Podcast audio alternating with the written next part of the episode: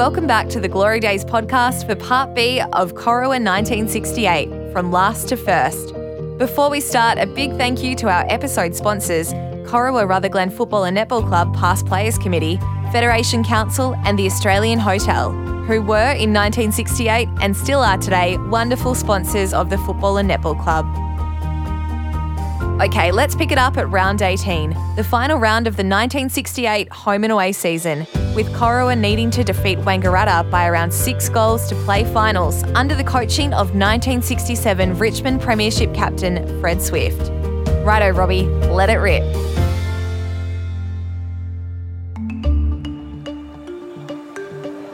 D-Day had arrived at John Ford Oval, with the final round clash between Corowa and Wangaratta set to finally decide who will take out the 4th and final place in the 1968 Ovens and Murray finals. Corowa were at full strength for the clash, and after a solid week in the training track, they approached the game with a finals-like mentality in front of a massive crowd that paid $708 at the gate.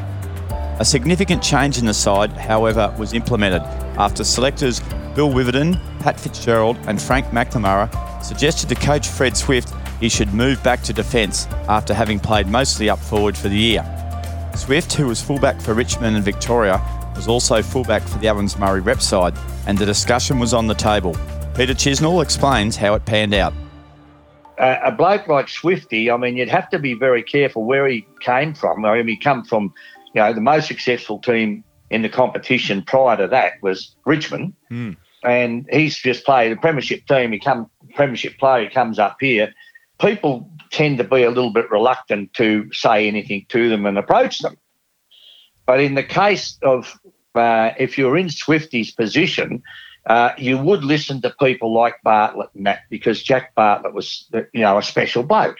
And anyway, the advice was, and Swifty spoke to John Livingston about it later on, he said, they were that strong about it. He said, well, because they were discussing the team then. And he said to John Livingston, it's not real good on the resume, he said, when they start telling you that that you might be the one that's going to get dropped. Oh. Yeah, so he said, so I went to centre back. So what I loved about him then was that he was this special bloke. But then what I love about him now is he was prepared to put the team in front of him. In a result that stunned the league, Corowa kicked the highest score of the season as they annihilated a hopelessly out-of-depth Wangaratta by 92 points and qualified for finals for the first time in 4 years. So big was the margin, by the end of the game, Corowa had leapt back into the Final Four and had finished 13.4% ahead of the Magpies, a percentage turnaround of almost 16. Kevin Wiverton returned to form with 8 goals, while Jack Clancy destroyed the Wangaratta defence in a best-on-ground performance. While all top 3 teams, Wodonga, Myrtleford and North Albury, won its finals matches, it was the performance of the Spiders that had the league talking, as Wangaratta were considered a serious challenge to Wodonga. Before the finals' attention reached its peak, the league awards were conducted on the Monday following the final round. The Morris Medal vote count was televised live on AMV4 Albury, and the winner was Benalla coach John Waddington with 16 votes. Jeff Hempel from Wangaratta was runner-up with 14 votes, a vote ahead of Ray Thomas Albury and Corowa young gun Peter Chisnell. Stan Sargent from North Albury took out the Hanrahan Trophy as the leading goal kicker with 72 goals. Eddie Rogalski from Wodonga was second with 63, while Corowa's Kevin Wiverton finished third on 53. The media coverage of the league was amazing, with a dedicated Ovens and Murray panel broadcast every Sunday afternoon during the season on AMV4. Both 1494 from Albury and 3&E from Wangaratta would broadcast home and away matches, with both stations combining in finals for the broadcast of all matches. Local newspapers in Myrtleford, Benalla, Wangaratta, Corowa and the Border Mail in Albury Wodonga gave unprecedented coverage to all matches. Finals fever was at an absolute peak in Corowa, with the town right behind the team. Ollie Phipps explains it was an exciting time indeed. Well, it was. After he beat Wang in the last game of the season, everything happened then. You'd training-wise, it was just like a home-and-away game. There was people everywhere, you know, and it's just, I don't think I've ever seen anything like it. I probably never ever will, but just in a country football, people everywhere and everywhere in the town, it was just, that's all they talked. It was football, football, football, football, you know, and it was colours up then. As soon as we started winning the first semi, well, it got bigger and bigger and bigger, of course, but, and I said at the last, in the grand final, I didn't think, if we hadn't won it, we weren't going to come home because I thought we got lynched. But anyway, we were lucky enough to get out of it, yeah. And that's the way the feeling was, yeah. And what a great reception it was when you got home. Oh, yeah, well, I mean, that's, you don't sort of... I've never seen so many people in the main street of Corowa. I don't think I've ever seen since. Just people everywhere. Every person in Corowa must have been there, you know, like, God almighty. Unbelievable. Listen, we were just too gobsmacked. We got presented to the president of Shire, mayor, whatever he was, and he presented all the players, and then we just drove around up the street and went back to down footy rooms. That was it, yeah. So, yeah, they just arrived. They were just, the mood was unbelievable. I don't think you'll ever see it again, there you are.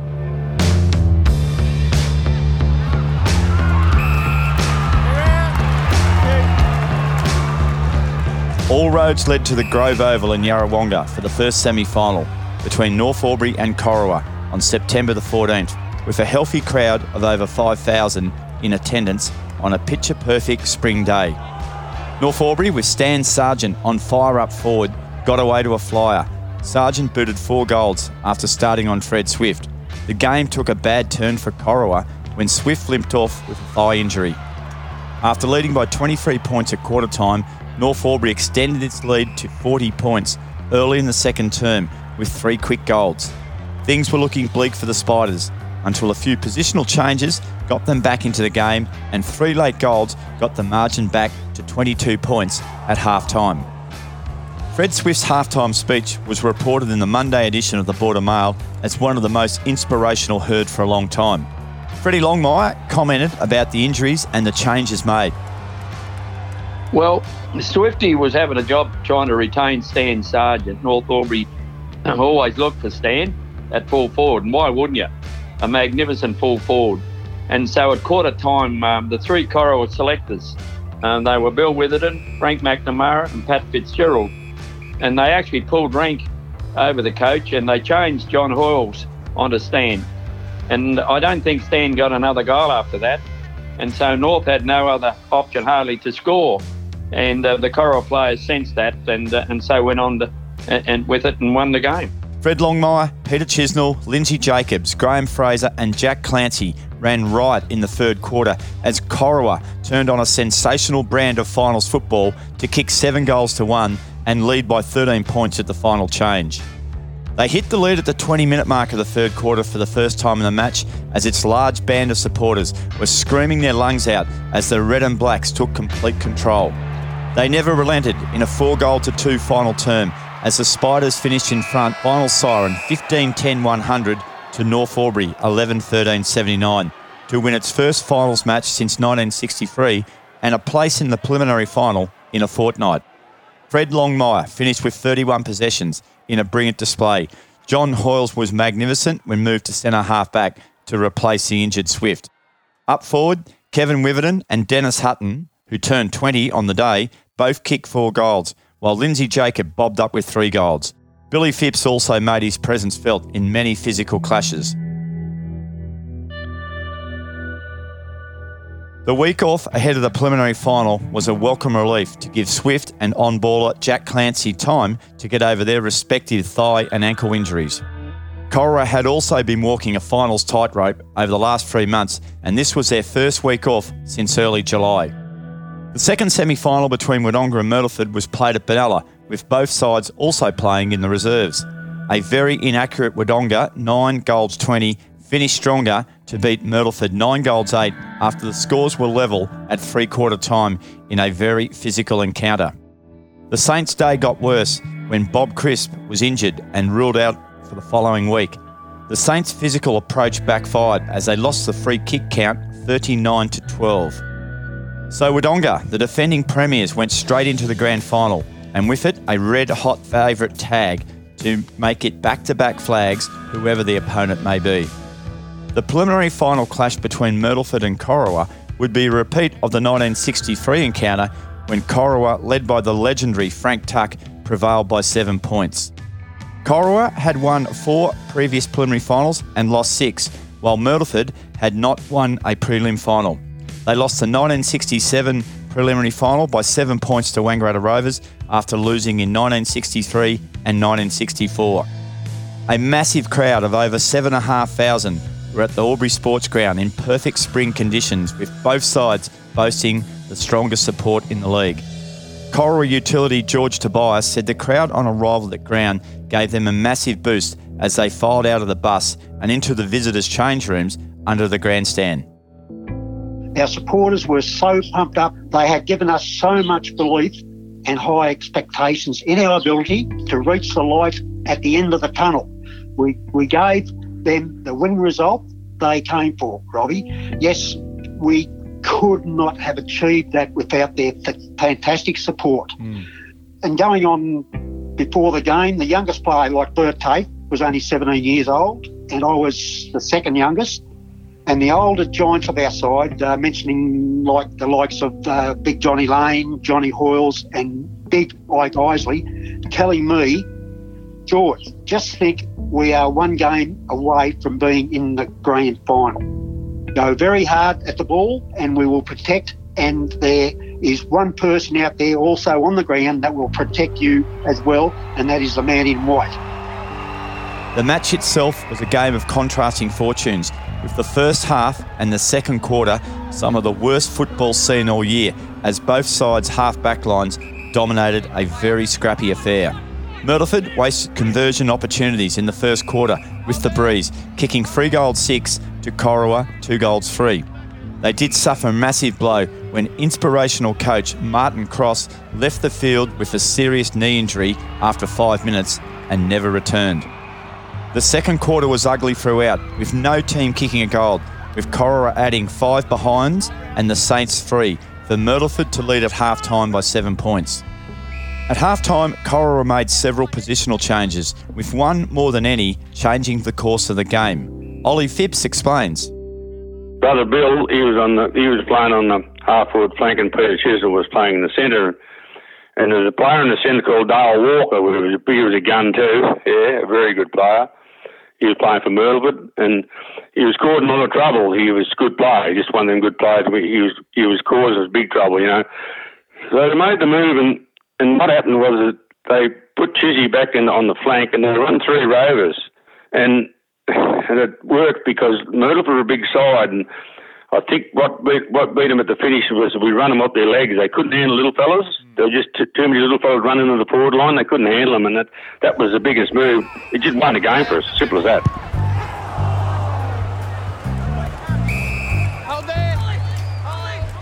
Whilst the changes didn't have an immediate effect, the quality of football skyrocketed in the third quarter as both sides went all-out attack, with Myrtleford looking set to take the game away from the Spiders. When Alan Herbal snapped the Saints' 5th goal of the quarter at the 12-minute mark, he put them 20 points in front with the aid of a breeze. This, however, was the last goal they kicked, as Corowa made the move of Billy Phipps into the middle to contain Dale Walker, and Peter Chisnell moved to half-forward, where he starred. Fred Swift, George Tobias and Jeff McLean defended magnificently as the Spiders' running game went to a new level, with Fred Longmire, Jack Clancy and Lindsay Jacobs everywhere.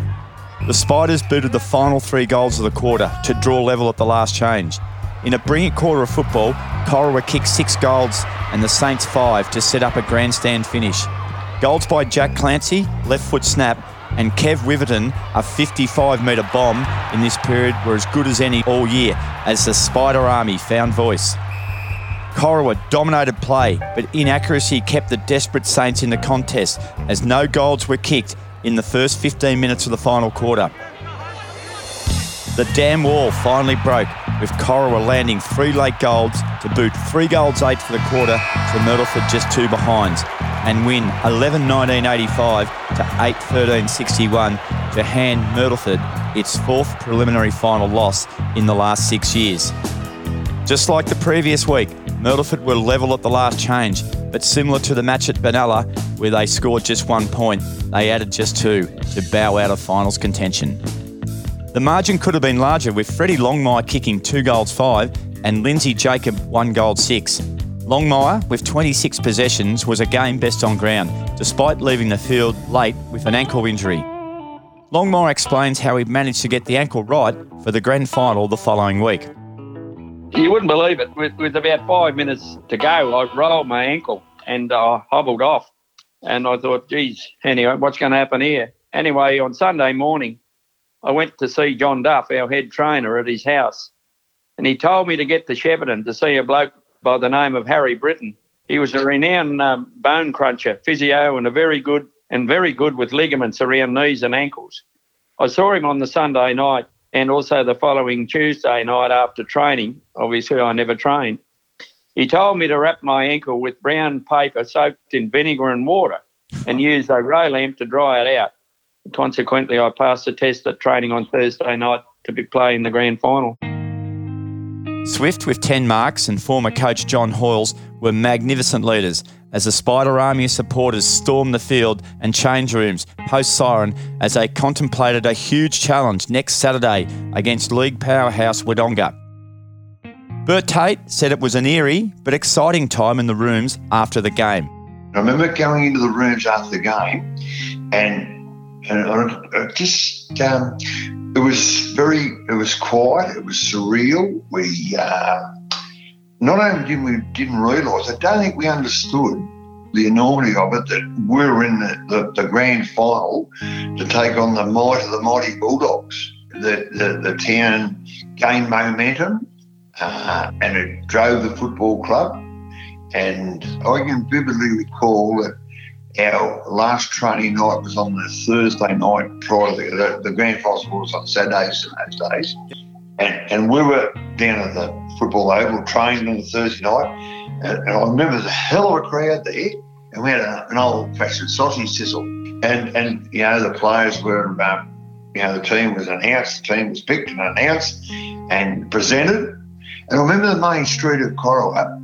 It was every shop in those days was decked out in red and black streamers, balloons, and the town was just. There's only one thing that happened in that town that weekend. That was Corowa playing in a grand final at Ovens and Murray, and hope like hell we won it. The grand final venue was the Wangaratta Rovers City Oval, as grand final fever swept the Murray River town of Corowa, with plenty happening prior to the game.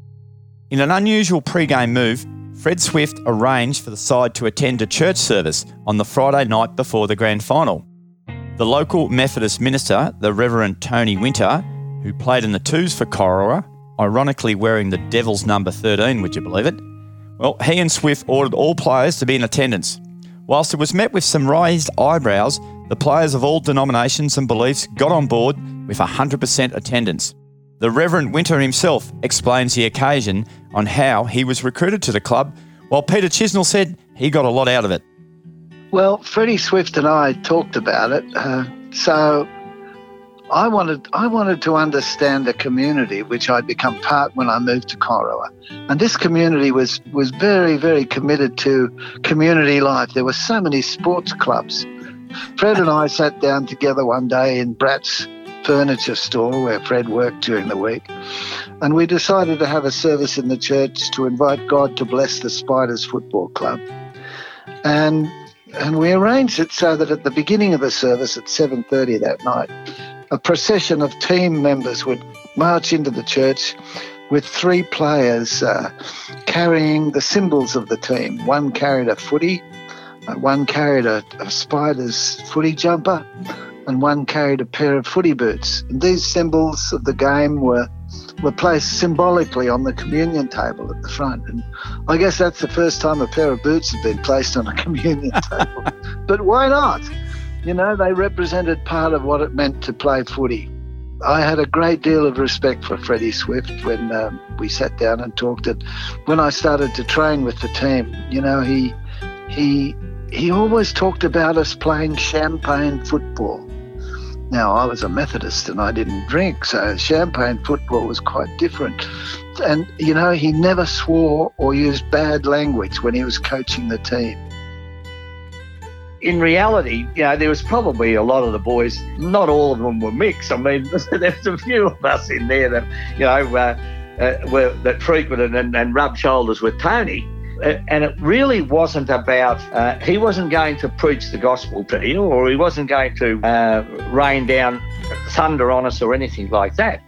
But what he reminded us of was what it was like to be in a community and what place we played in that community. And here we are, all we were all coming together. It was all that sort of thing. You know, I walked out there, I was pretty fired up because he, you know, he was this priest and he was giving this, and it was not a fire and brimstone thing as such, but it was very intense. And it was about us. It made me think, to me, I thought I'd made the right decision to come home. Following the church visit, the players all attended a team dinner at the Australian Hotel, which was the hub of the football club's social activities during the season. That same evening at the hotel, a phone call from a keen and confident Wodonga punter was taken by barman Jack Dowd. Fred Longmire takes up the story. The phone rang, and Jack says, hello.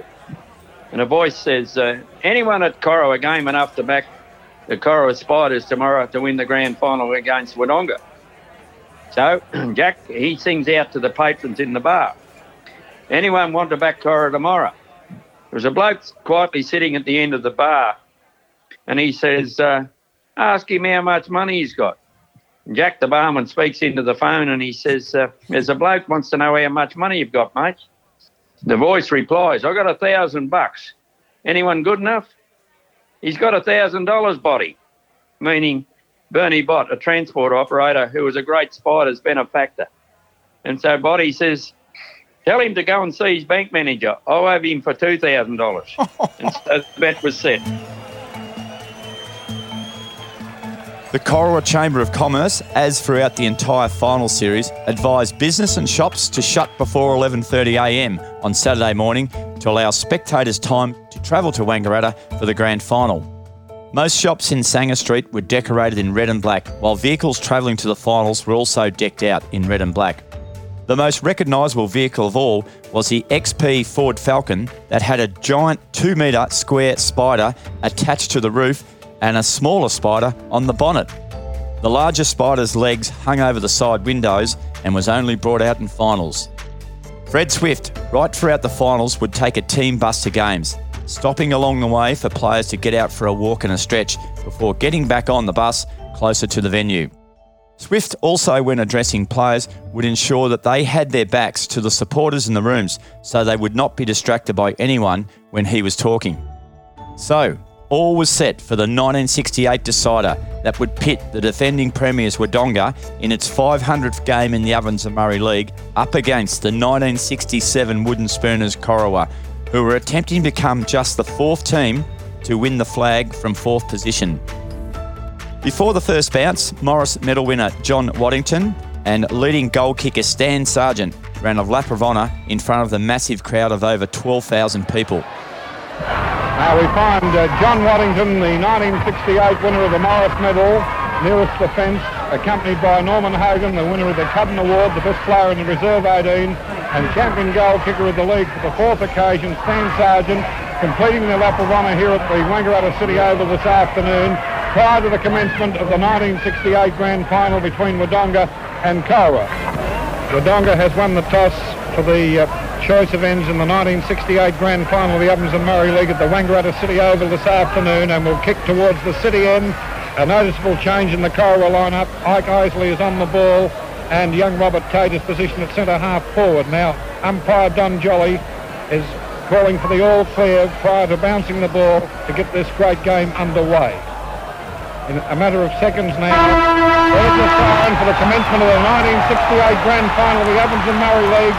Umpire Jolly puts the ball into play, the big men fly, and if Isley gets the tap down, it goes it towards the Corowa into the ground, where Longmire has his left foot to the ball, sends it right up towards full forward, towards Witherden and Goyne. They both overrun the ball.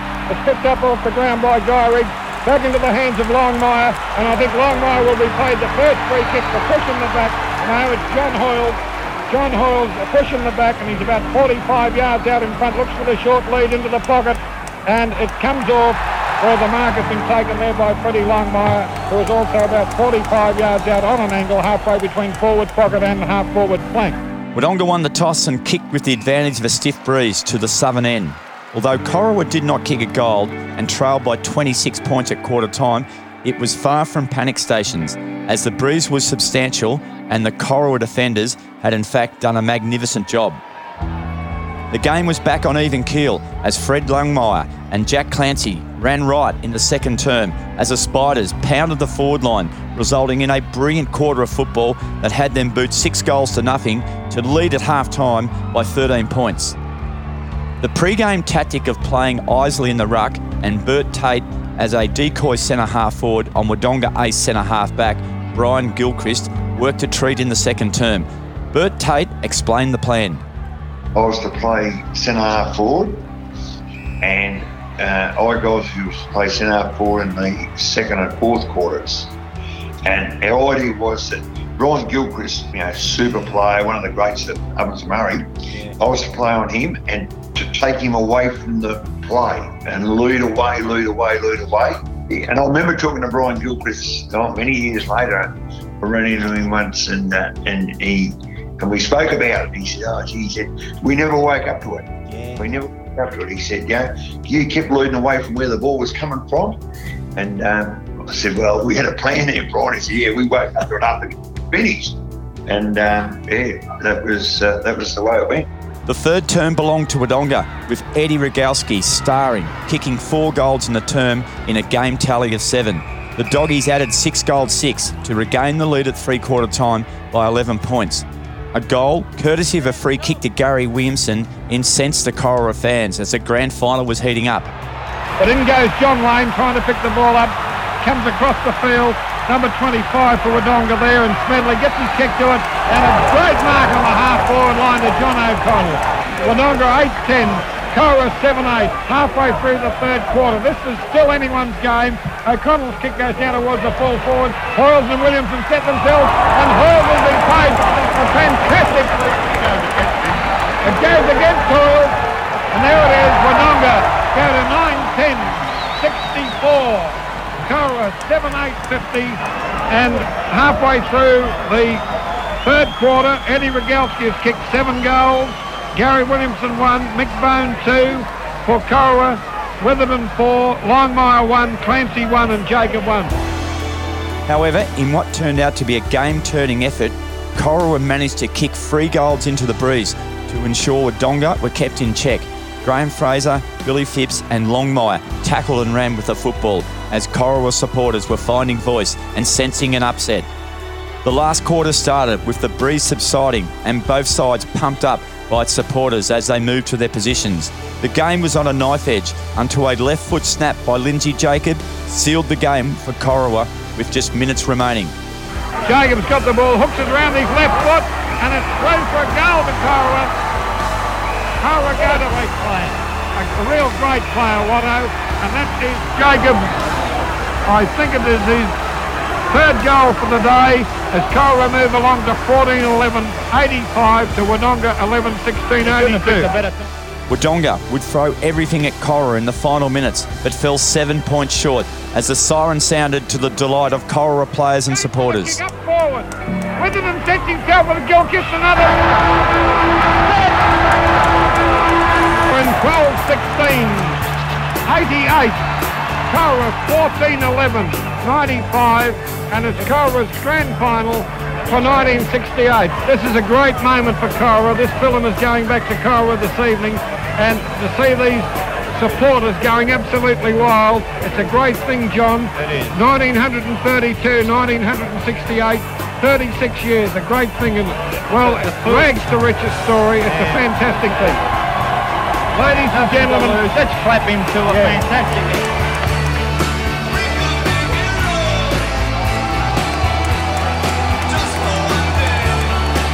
We now see Fred Swift been taken from the ground. It's one of the greatest things I think that's happened in the Ovens and Murray for many years. The cowbell is sounding.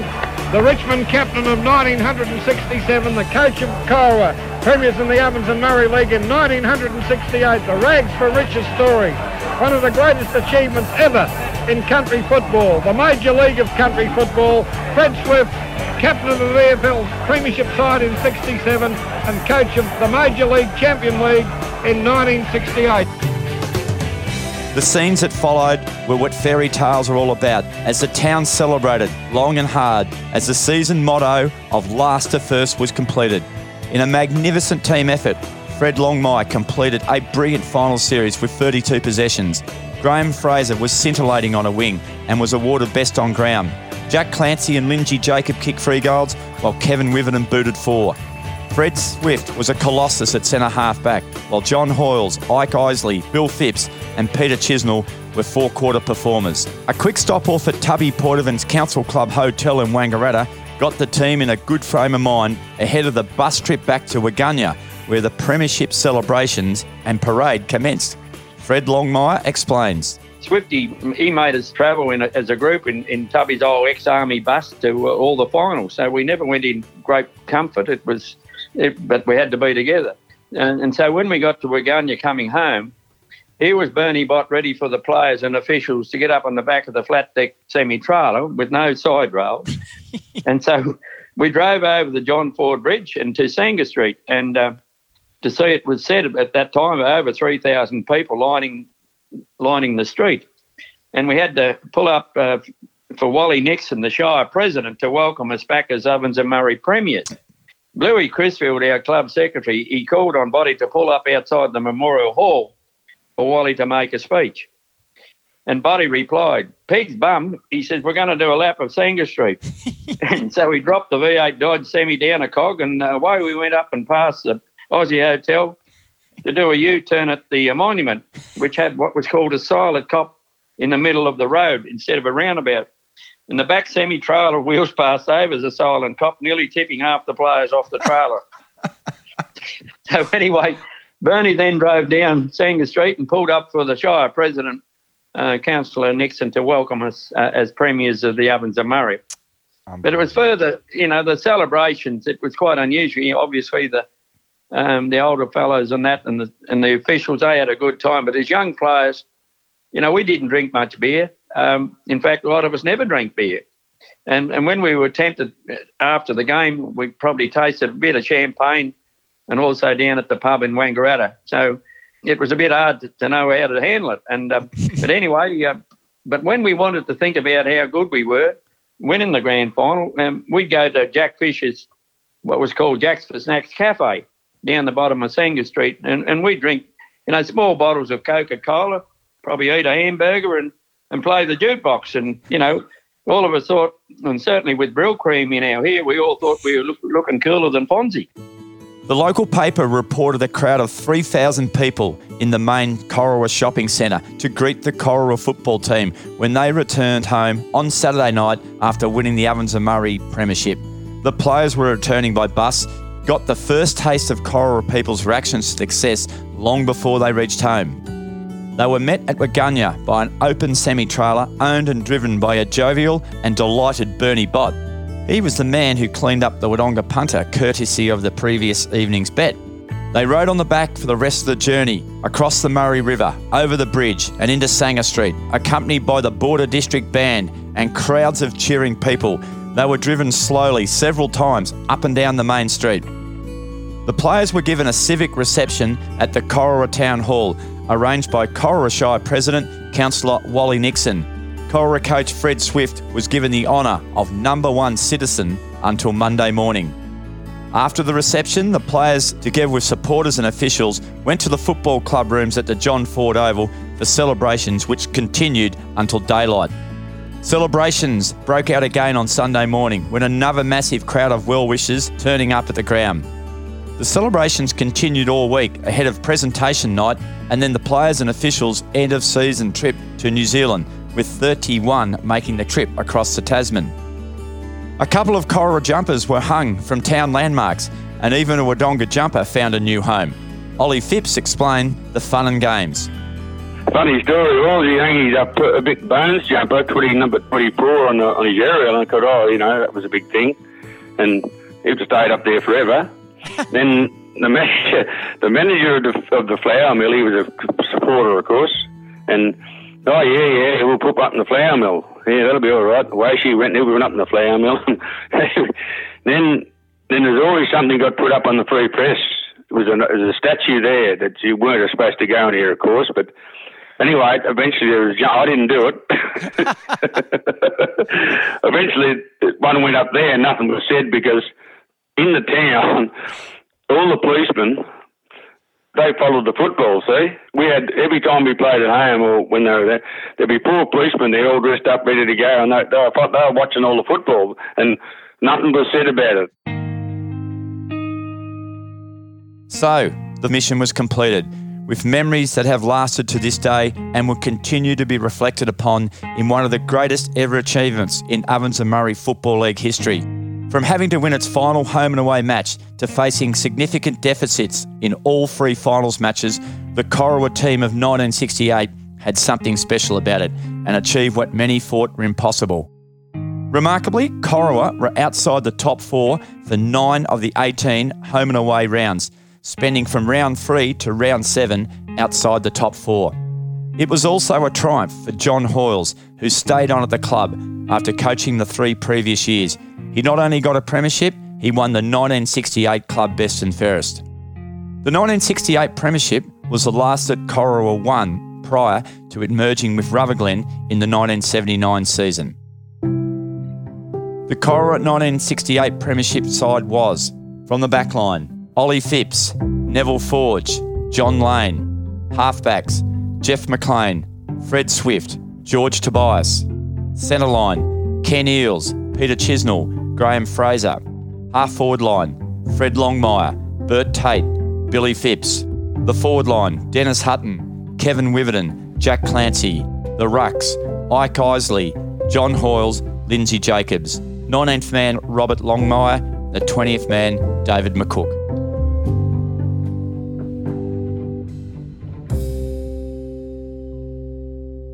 Well, there you have it. What a remarkable achievement from a genuine underdog. Sadly, some 15 years later, the club and the football world in general felt the sadness of the untimely death of its 1968 premiership coach, Fred Swift. It rocked the Corowa community and the club, as they had lost a hero far too early. Once again, a massive thank you to our episode sponsors, the Corowa Rutherglen Football and Netball Club Past Players Committee, Federation Council and the mighty Australian Hotel, who are still sponsoring and supporting football and netball in Corowa and Rutherglen. Also, a massive thank you to the members of the 1968 Corowa team and committee who made this podcast possible with their time and support. Their passion and pride was and still is amazing. Don't forget, if you want your magical or historical sporting moment brought back to life, get in touch with us at yoursportandmedia.com. For now, stay safe and catch you next time on the Glory Days podcast.